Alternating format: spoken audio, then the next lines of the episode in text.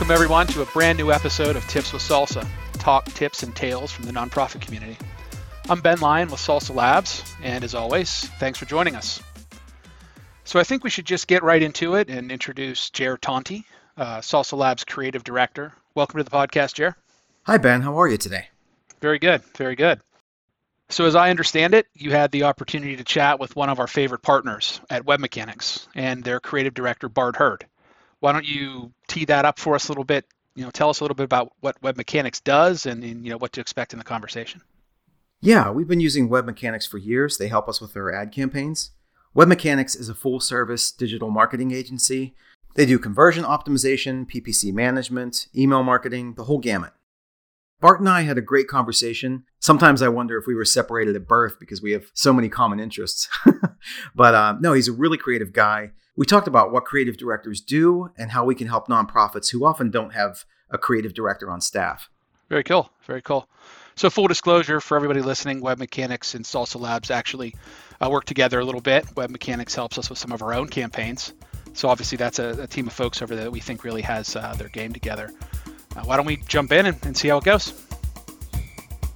Today, we are excited to be talking about the role that creatives play in an organization and what to think about if you are an organization without a creative on staff. Joining me today is Bart Hurd. He is the Group Creative Director at WebMechanix. Hi, Bart. How are you today? Hi, Jer. Good. It's good to be here. Appreciate you having me.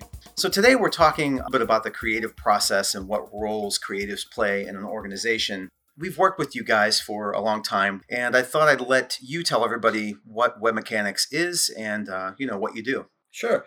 Uh, so, WebMechanix on paper is listed as a full service digital uh, agency. We started as an SEO PPC agency, so our you know, our, our company is very heavily rooted in that practice. Uh, we are consumers of and purveyors of data, and that's very important to the process we do. Uh, starting as a PPC agency and an SEO agency, those things are really important. As we grew, we became uh, a more web-friendly agency. We pull, they pull together a, a, development portion, and we have a development group. And then our the last piece that we added, uh, we had a single creative here, and then I came on about three years ago to build a creative group, and we have a pretty robust creative department. So, from top to bottom, uh, whatever marketing needs a particular client has, we're here to help them. So, if all you need to do is your paid programs in Google or Facebook, we can do that. Uh, if you need a redesign, we can do that, or we can handle. Uh, we've actually done some branding recently, so everything from you know, from just the Google ads all the way up to a full brand engagement, we're uh, we're able to help. Great, thank you. So I also wanted to talk to people about what a creative director does. So sometimes, you know, it's hard to describe our job and, and what we actually do.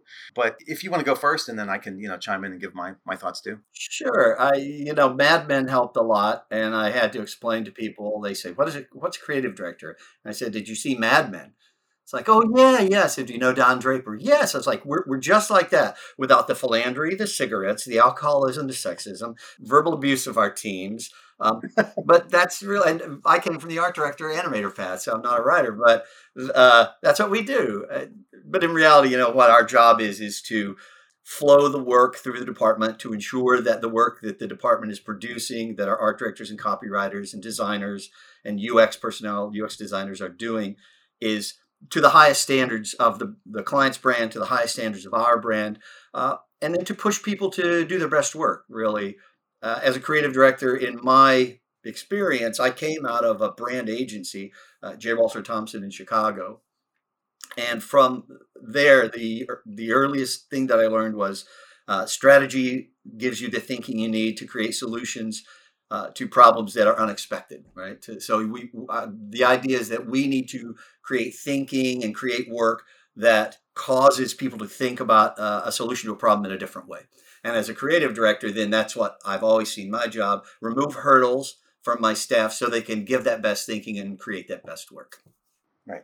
Yeah, you and I talked a little bit about this before. You know, I think a lot of our job is to, uh, I, I, view it as, as, a constant puzzle, right? Solving pu- yeah, puzzles yeah, to, and, and, solutions, coming up with solutions to things that are complicated, but sometimes not everyone is aware of or, or thinks about. You know, like what's the best way to navigate an interface? You know, what is the best solution for a particular advertisement and things like that. So I think it's our job to do the research, do the creative thinking behind all of that and then you have a staff on hand that you can kind of you know give different pieces of the puzzle too you know to help in the process.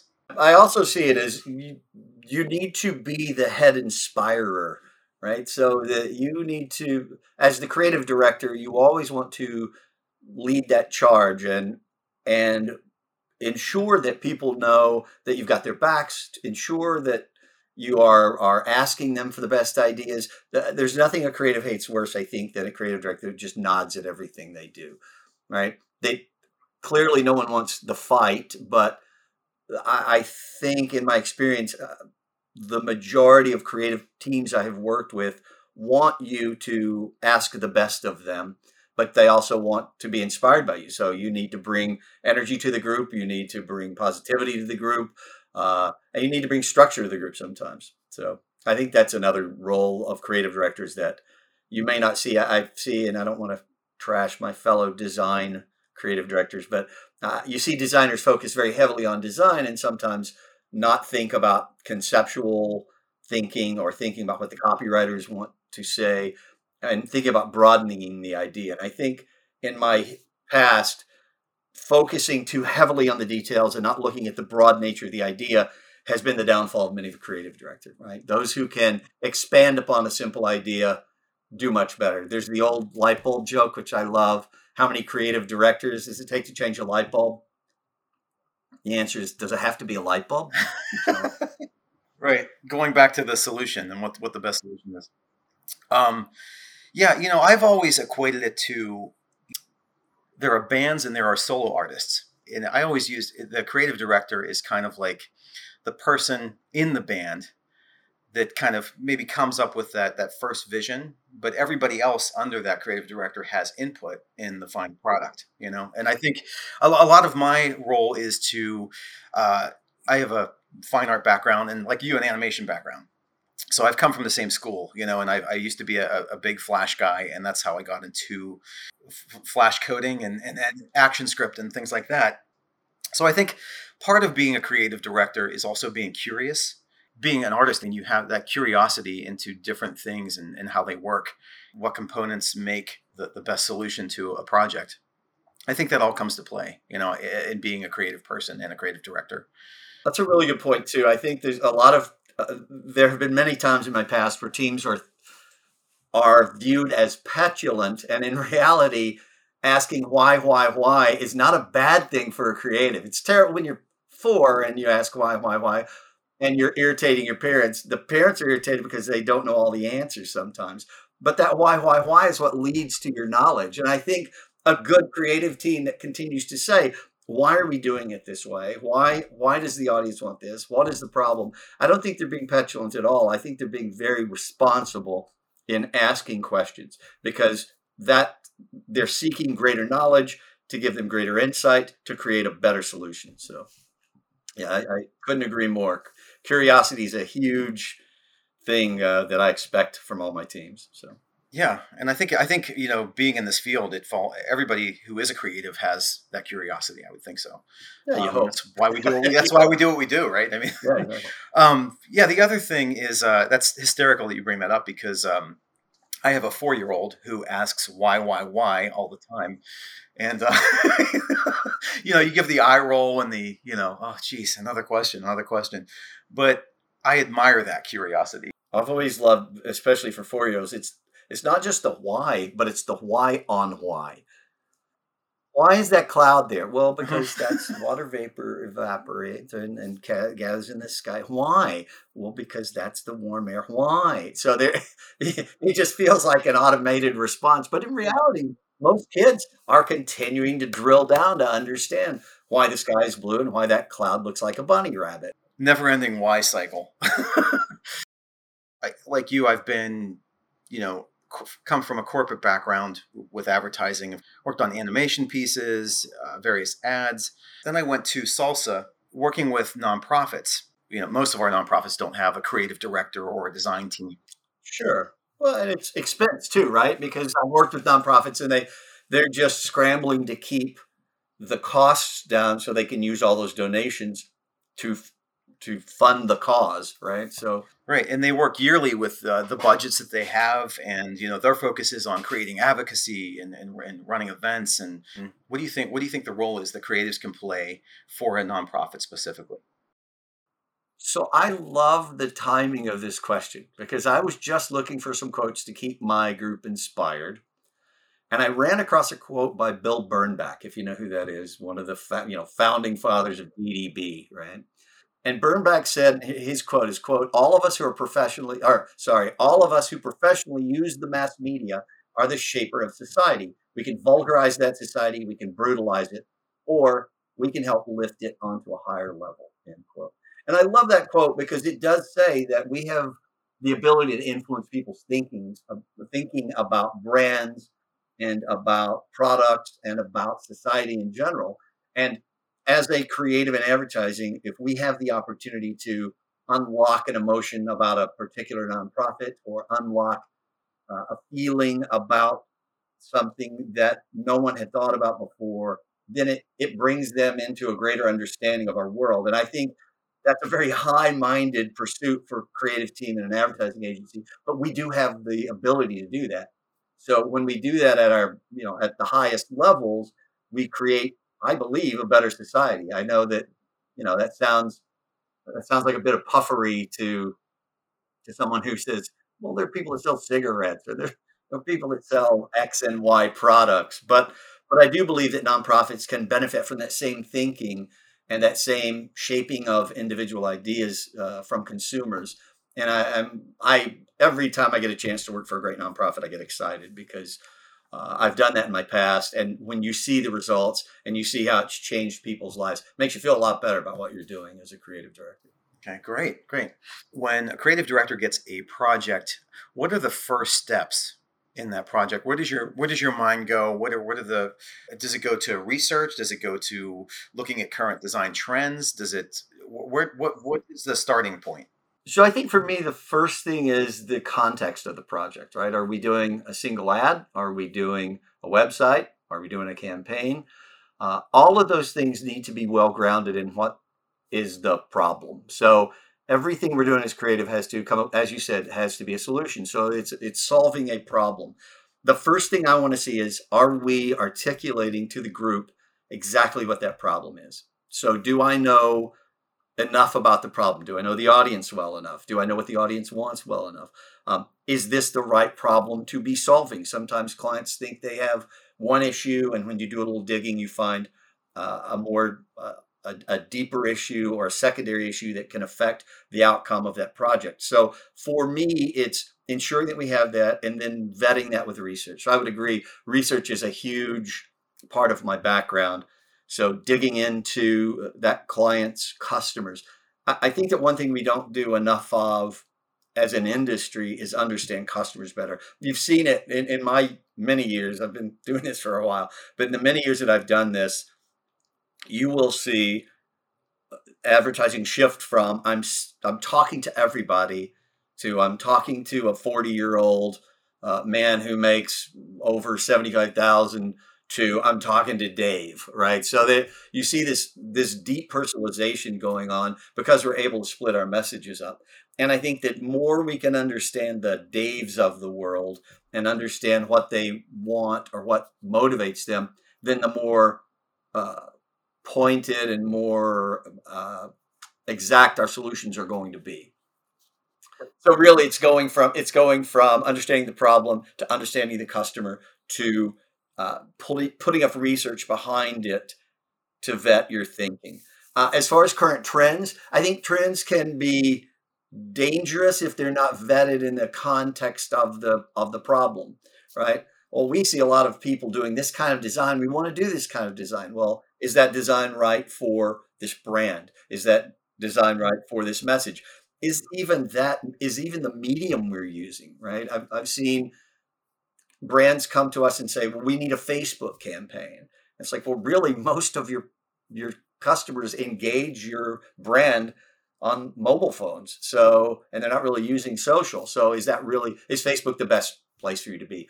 So, I think in the context of trends, I always am looking for the platforms as well to make sure that the where we're saying the message is as uh, well thought through as how we're saying mm-hmm. the message. Yeah, I think pl- platform is a is a big uh, thing that I look at when I when I start a new project. You know, it's it's first of all it's goals. You know, defining your goals sure, and absolutely. what you are actually trying to do. Then it's going into what's the best platform. What's what are the best tools to use to create that project and and you know achieve those goals.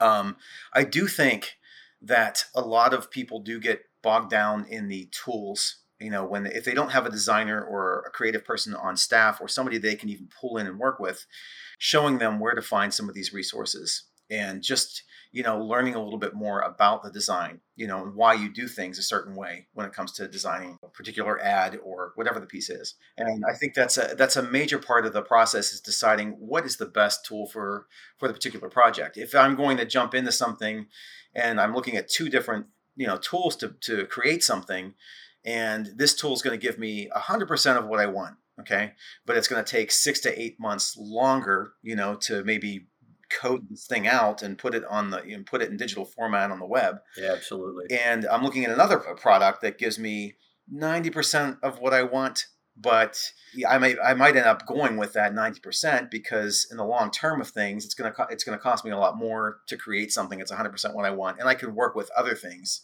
to find that remaining that remaining 10%. And there's also, you know, I, I worked with some nonprofits, not all of them, but some nonprofits who get into a mindset of uh, I don't want to call it primitive thinking, but it's a thinking that it worked for the last 20 years, it's, it's still going to work.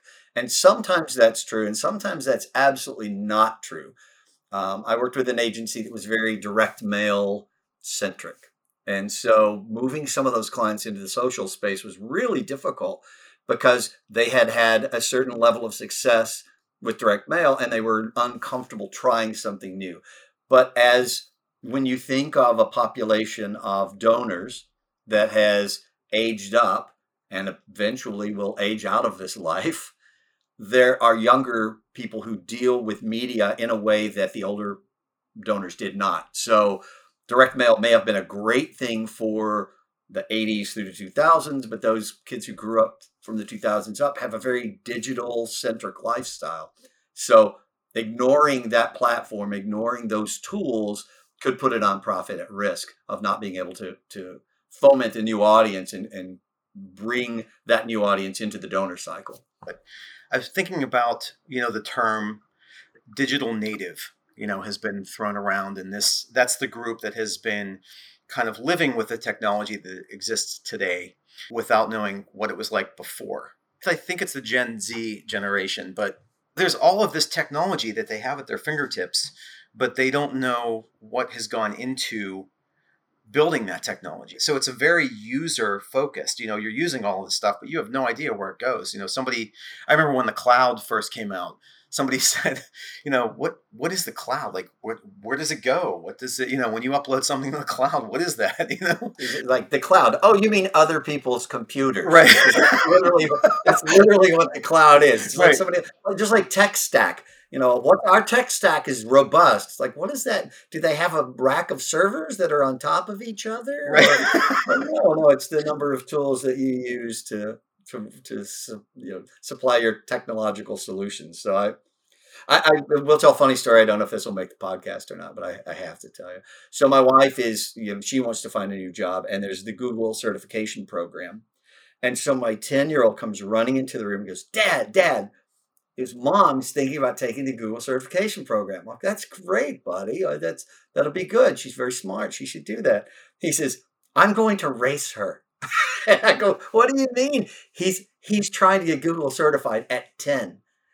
And I would I would think that that was impossible, but he just the other day, I'm like, well, I've got to go to my phone to get my Instagram. He goes, no, Dad, open it on your browser and then go and look and inspect. Then set your mobile, set it to mobile viewpoint, and then use that URL. I'm like, you're 10. How do you know all this? he literally showed me how to post an Instagram pic on my desktop. I was like, okay, all right. who knows? We may see an 11 year old Google certified child, but I just thought that was funny. He's he's one of those kids that is so deeply engaged in technology that he'll say, "Dad, I'm, you know, I'm working on this game. I'm on Roblox, right? I don't know if we can talk about that, but I'm on Roblox." And I'm creating these sets. And I go, Well, are you cutting and pasting these from other people? It's like, No, no, look. And he opens this up and shows me a 3D application that's inside Roblox that is probably similar to early uh, 3D Studio Max. And he's building things from primitives at the age of 10. And I would never primitive shapes, primitive shapes yeah. from yeah, yeah, using shapes. So it's just it's amazing how much they, again, that they already have at their fingertips, and they dive right in. This is the thing that I love about kids too. And we talked about curiosity before an older person will say, "I don't know how to use this. I'm, I'm. This seems complicated. I don't know how to use this phone or or this device."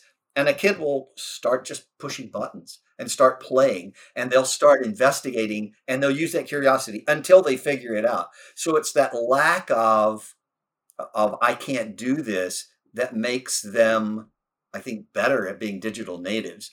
And that's that's the cool. I think it's one of the coolest thing that's happening now with with little kids and technology you know, with the pandemic and and having a second grader and a fourth grader, yeah, I see sure. I see it every day. I mean, if anything has come out of this, my my my daughter, my fourth grader, well, actually both of them are able to send their teachers emails. I mean, they they have iPads now. They go into Gmail. If some app is not working, they, you know, they send Mrs. Carpenter an email, you know, and then she gets it and she replies to them. Anna's in second grade, my my second grader, and she said, um, there were some big words in in that email you know and she doesn't even know how to spell some of these words. And she said well daddy i just hit the voice recorder and it records my voice and it just types the email. And i hit send. That's you know you again you brought up something else now that's keyed me something that the voice interface stuff. That is one of those things that has really radically changed how we interact with technology. And as marketers and advertisers I think that's the next big field is figuring out how to interact with an audience that is talking one way to a device to get what it wants and still be able to hear the messages without being interruptive. Because you know I, I have a paid spotify account and there's nothing more in, interrupted me than like in mid song or between songs hearing a commercial. So i was like here just take my take my nine bucks a month so i don't have to ever hear that again. But but then there's some poor marketer or advertiser out there who wants me to hear that message. And and as we're playing with Amazons and Googles and, and all the devices, you know, Cortana and Alexa, uh, I think it's interesting to see how that's going to shape what we do as creative. I do too. And that, that's a really good point. The other thing is the constant um, Google ads, you know, and Facebook ads. And, you know, I, t- I talked to somebody the other day and they said, well, I never look at ads anyway. I don't, I don't look wink, at it. It doesn't work on right. me, you know, and you have to wonder, yeah, yeah. Does it subconsciously well, work I, on you? I challenge you to do this because my media, one of my media buyers said this to me. They said, take a look at your feed. Take a look at your feed and count how many sponsored posts there are. I'm like, what is it, one in 10? And he said, no, it's one every third. There's it's almost every third post is a sponsored. I'm like, there's no way. Oh my God, he's absolutely right. Like every third post. But the difference is, is that it's not, you know, look for coats at Men's Wearhouse. It's like, no, no, here's another gaming thing that you love. Here's something else that you've shown interest in that feels organic, but we're we're paying somebody to get that message to you. So it, it's really interesting how they're using what we already do and interact with to to give us messages back that seem more relevant to us and don't feel like advertising. And that's where I think the the field is going to go is that we're going to get to a point now. It's so funny how everything old is new again, right? In the 40s, cigarette ads and uh, cereals all showed up in the in the shows. They didn't have commercial breaks. It was just like try this new Post Toasties, honey. It's the best cereal ever. Gosh, mom, this tastes great. You know, so you saw that, and now we're seeing influencers do the same thing. We're seeing television shows where products are lifted up as content. So it's it's really funny to to watch that cycle happen again with new media. Yeah. The only di- the only difference is, is it's much more tailored to an individual's specific tastes, right? Oh, absolutely. Yeah.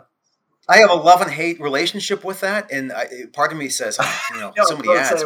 Part of me has discovered so many things through these ads that I would have never discovered before. You know, I mean, so, because it is based on your interests. How dare you look so deeply into my ooh another Batman product? I know. it's like it's always easy, I think, for people to say, "Ah, young people don't get it." Back in my day, you know, that's. I think it's easy for us to do that and to have that attitude. I think first of all, it's unfair as a creative director. You have to be open to everything, right? You just have to be willing to listen to music you didn't listen to before and look at uh, ways of interacting. I, I I won't lie. I always thought it was really funny that when before COVID, we have a team of of younger you know, we have a younger agency. I'm probably the old, one of the oldest guys in the agency. And one day at lunch, like we always eat lunch together.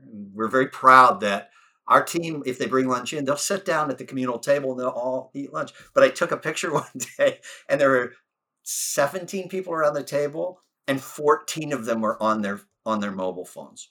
And some of them were talking to each other. So it's just it's it's it's funny to me because I'm like, well, why would you sit together at lunch? But that community of just being close, even when they're on their devices, having other bodies at the table was okay. They felt like that was community, and so I felt like I needed to be open to that. You know, Slack is another thing where I have two people sitting three spaces across from each other, and they'll Slack each other instead of just say, "Hey, can you take a look at this?" It's Slack, Slack. Can you come over and so it, it's just it's a it's a different way to communicate. And I think as long as we're open to those new ideas, we'll do okay as as creative directors and creative talent. But but things are always going to change. They're always going to change. I'm sorry, I got off the rails there for a second. there are two rules I kind of live by as a as a creative, right? And so the first is I'm never afraid to be a beginner, which I think everybody, you know, everybody is a beginner at something at some point in their lives. Like I just recently, I you know, I took up skiing. Five years ago was the first time I went downhill skiing. We got out there on the slopes.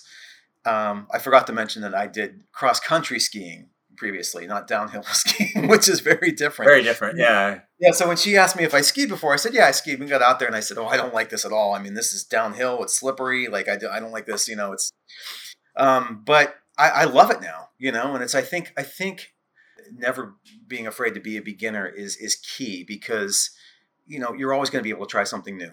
So that's one. The other one is never lose your curiosity, which we always talked about. Eh, Children have that, you know, when they're, when they're sitting there and they're just hitting buttons, they don't have, you know, they don't have to think about it. They're just doing it. It's a courage too. I think that's one thing that I would say is that courage is another one of those qualities that you have to have because if you're if you're a beginner and you're not afraid to be a beginner, you're showing courage, right? You, you are you're being brave against all odds that say I might fail at this. Being afraid to fail, I think, is one of the worst behaviors for a creative or for any agency. Everybody's got to be willing to fail because you learn when you fail and you get better when you fail. Completely agree.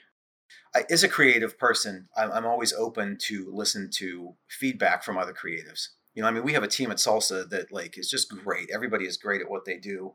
You know, and I'm always open to. I mean, I'll throw out the ideas, but I'm always amazed at you know what other people come up with too. Yeah, I, I think it's cool that you just talked about it that way because I, I also studied painting, right? I, I started as a fine arts major who dropped out and went into the Navy. So I, I didn't really follow through. But what you're saying there is for hundreds and maybe thousands of years, painters have defined their style not by the medium because they were using linseed oil, pigment, and brushes and canvas usually. What they what distinguished them was the kind of stroke, how much paint, you know, even Pollock, who suddenly decided splattering was more important than using a brush. So everybody's using the same tool, but they're finding a new method to do it. And that's, I think that's really exciting to watch a team or an individual member of your team discover their style or bring their style into into the shop, and that makes it a much more interesting, robust group when you get all those different styles working together. It creates a it creates a wider color palette, you know, wider range of color palette, and everybody brings what they're good at, you know, and it creates a very it could create a very powerful powerful piece. Well, and you said it before, right? When you think of it as a band, if everybody played lead guitar, the music would be very boring. If everybody were on drums, oh my God, you know, it's a drum circle. So it's, it's not really a band. So I, I love the idea of thinking of us as, as band members because there are there lead guitarists, there's bass players, and, and you need great bass players. You know, I think there's a lot of leverage to do better work when you have people who are are firing on all the cylinders, who are playing all those different instruments. I come from a fine art background as well, painting, and so I've done a lot of public art. It's one of my favorite things to do because you have to work with other people with public art, right? It's not just my idea. You know, I might throw out the first idea, but you're working with a community of people who have several ideas. You know, playing creative director again, you have to kind of listen to all of their ideas and give your idea and come up with a design that reflects an idea that works for everyone. With an outdoor space, it always, there's always a problem that arises, and you have to be creative in solving for that that problem you know so like public art is something i really enjoy and i my approach to creating public art is is the same kind of approach i have in, in being a creative director. The thing that i've always found interesting about the arts in general is that you either hear oh, i'm not very creative or it's like you know why do we need the arts? or oh i don't get it. I don't get why that's so good. However every human being can look at something and go like ooh that's terrible so there's plenty of critics. And I think that's what separates creative talent is that sure everybody's taking art class and everybody's taking a composition class and they can write and they can paint, but it's that point of of knowing the difference in what's mundane or bad to uh, engaging or effusive and finding finding how to present a piece of work to get to a higher level. I think that's what separates uh, a good creative and a good creative department. And that's why you had talked about the, the nonprofits. The nonprofits are working so hard to get their job done. They really don't have time to think through the things that we have time to think through. And as we come up with unexpected solutions that can delight people, then we we can create those pieces that help them and and help sell their work. Where before, you know, they're just really churning out like I, I, know I you know they're doing math basically I, I need this many donors to get to this much money to get to this much research. So you know helping them by thinking outside that those confines I think is is really wonderful thing that we can do as, as creative talent. Taking it all the way back around to our first question here. Nice. Perfect. All right uh, Bart you ready to play some rapid fire? Always. I love this game. Okay. So I have to ask I think this is an easy one, but you can explain why. Batman or Spider Man? Oh, Batman, Batman, Batman. Okay, Batman. why? Well, first of all, Spider Man is you know he's a genetic mutated freak. I the one thing I've always loved about Batman, always loved about Batman, rich or not, he's very human. Uh, Superman, untouchable. Spider Man can throw webs around everybody. Batman has to outthink, outfight, and sometimes he gets his back broken. I mean, there's so many conflicts in Batman that bring him to a human level. He's a broken human being. He's something's kind of wrong with him, and yet he still triumphs over evil by fighting those things inside himself and looking for a better Gotham. I've always loved that. I still read the comics. I collect the figures. Love Batman.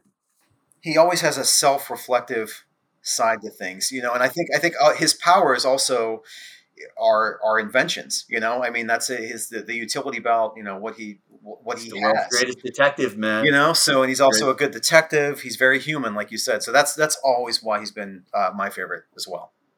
Food now, pasta or pizza? Oh God. Well, uh, I'm a diabetic, so neither of those is great for me. But if I'm gonna cheat, if I'm gonna cheat, pizza always. And if it's pizza and I can get my hands on it, Chicago style. Last one. Uh, TV or film? Oh, film always. Although, although I have to admit that television in the past five years has produced some incredible content. I think that's because of the just because of the influx of things like Netflix and HBO Max and those things. Their content is well funded and they can tell longer stories than you can in film. And I think the in the context of TV, if you think of it as, as streaming too, TV is about to give film a, a run for its money. I, I, think of things like Breaking Bad, which is probably the best story arc of our lifetime. It is classic Shakespearean. You watch the bad guy become the good guy, and the good guy become the bad guy, and you know exactly when it happens, and it's fascinating, and you can't turn away. I think that was great. Um, the art, the artistry of film, the art, the auteur variety of film, I think, is still something that television hasn't done yet. Bart, this has been great. Thank you so much for joining us today. Thank you. Okay, Jer, back. So that was definitely um, an interesting conversation. I, I, thought the conversation specifically about you know the changing tech landscape, what that means to folks who are creative, and how they need to change the way they're creative uh, was was very interesting. And I think the thing that sticks with me the most was just the comment about the way people sort of consume the content. Right, our our messaging needs to uh, be more in line with the content they're looking for. It's it's not just an ad on a piece of content. It actually is the content itself. Right. We always, you know, one of the first rules that I live by is as a as a designer and a creative is you always want to design around the content. You should always put content first. And mobile definitely, the mobile platform has definitely helped people do that and emphasize that. Making things look pretty is part of the puzzle, but a good designer will design around the content. Right, sure. No, that makes a lot of sense. Um, so, what, what do you think maybe are the three biggest takeaways that you know our clients and our, our listeners could could take from this? Well, you know, this the interview I thought went really well. You know, we're looking forward to uh, doing more interviews with Bart. The first one was kind of an introduction to give some insight on what creative directors actually do, you know, and what roles they play in an agency. Um, but I think I think that's one point. The other one is how you know nonprofits can use us they spend so much time, you know, focusing on their cause and fundraising and getting the word out on on their cause that they don't really have time to do anything creative. Um, and you know, they can pick our brains, and they, you know, we're there to help them out. The last thing would be, you know, that we are here to find creative solutions to complicated problems and problems maybe that they haven't even had the time to think about.